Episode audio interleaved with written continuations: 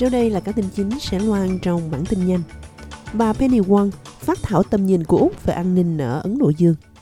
Một người đàn ông bị bắn và bốn người khác được đưa đến bệnh viện trong các vụ riêng biệt bên ngoài nhà ga Flinders Street của Melbourne. Thể thao, đội khúc côn cầu Hockeroo chịu trận thua nặng nề trước Hà Lan.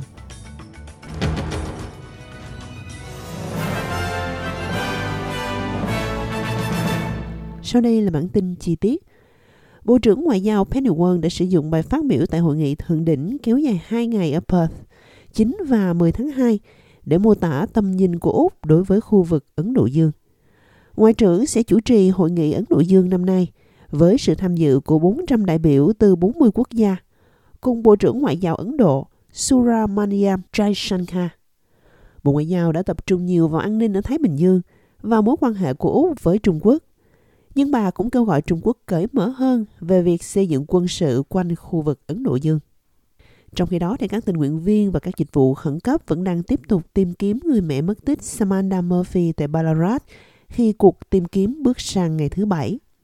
Cảnh sát Victoria đã thu hẹp quy mô hoạt động của mình với đội tìm kiếm người mất tích. Những ngày gần đây tập trung vào vùng đất hoang xung quanh thị trấn Ben Inyon, cách Ballarat 11 cây số về phía nam. Một người đàn ông đã bị bắn và năm người khác được đưa đến bệnh viện trong hai vụ riêng biệt gần ga Flinders Street ở CBD của Melbourne. Cảnh sát Victoria cho biết người đàn ông 27 tuổi đã bị buộc tội sau khi bị cáo buộc tấn công bốn người bằng miếng kính vỡ trong một vụ cướp trên xe điện tại cầu Princess vào lúc 5 giờ 30 phút chiều thứ Sáu. Cảnh sát cho biết các nhân viên dịch vụ bảo vệ ứng phó với vụ này đã phải đối mặt với một người đàn ông khác, được cho là cũng dùng miếng kính vỡ. Các sĩ quan đã sử dụng bình xịt hơi cay và vũ khí của họ để trấn áp. Chuyển qua phần tin thế giới, Liên Hợp Quốc cho biết họ vô cùng lo lắng về dân thường ở Rafah sau khi Israel cho biết sẽ di tản họ trước một cuộc xâm lược trên bộ dự kiến. Thủ tướng Israel Benjamin Netanyahu cho biết ông đã ra lệnh cho quân đội chuẩn bị kế hoạch di tản phần lớn dân số ở thành phố phía nam Gaza. Israel tuyên bố Rafah là thành trì cuối cùng còn sót lại của Hamas và nước này cần gửi quân đến để hoàn thành kế hoạch chiến tranh chống lại nhóm này. Cựu Thủ tướng Pakistan Nawaz Sharif cho biết ông sẽ tìm cách thành lập một chính phủ liên minh, mặc dù đảng của ông đang bám đuổi các ứng cử viên độc lập trong cuộc kiểm phiếu bầu cử đang diễn ra. Các phiếu bầu vẫn đang được kiểm ở Pakistan và các đảng viên độc lập có liên hệ với cựu thủ tướng đang bị cầm tù Imran Khan hiện đang nắm giữ số ghế cao nhất, bất chấp những cáo buộc rằng cuộc bỏ phiếu đã bị thao túng để chống lại ông. Cũng liên quan đến các cuộc bỏ phiếu thì người Phần Lan sẽ bỏ phiếu vào ngày mai Chủ nhật 10 tháng 2 trong cuộc bầu cử tổng thống vòng 2 giữa một số ứng cử viên trung hữu và một số thành viên của đảng xanh cấp tiến.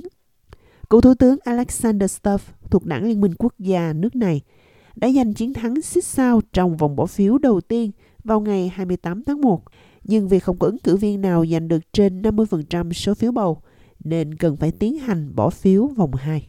Chuyển qua tin khác, UNICEF, Quỹ Nhi đồng Liên Hợp Quốc cho biết 700.000 trẻ em ở Sudan có khả năng phải chịu tình trạng suy dinh dưỡng tồi tệ nhất trong năm nay. Cuộc chiến kéo dài 10 tháng ở Sudan giữa các lực lượng vũ trang và lực lượng hỗ trợ nhanh bán quân sự đã tàn phá cơ sở hạ tầng của đất nước này, gây ra cảnh báo về nạn đói và khiến hàng triệu người trong và ngoài nước phải di dời.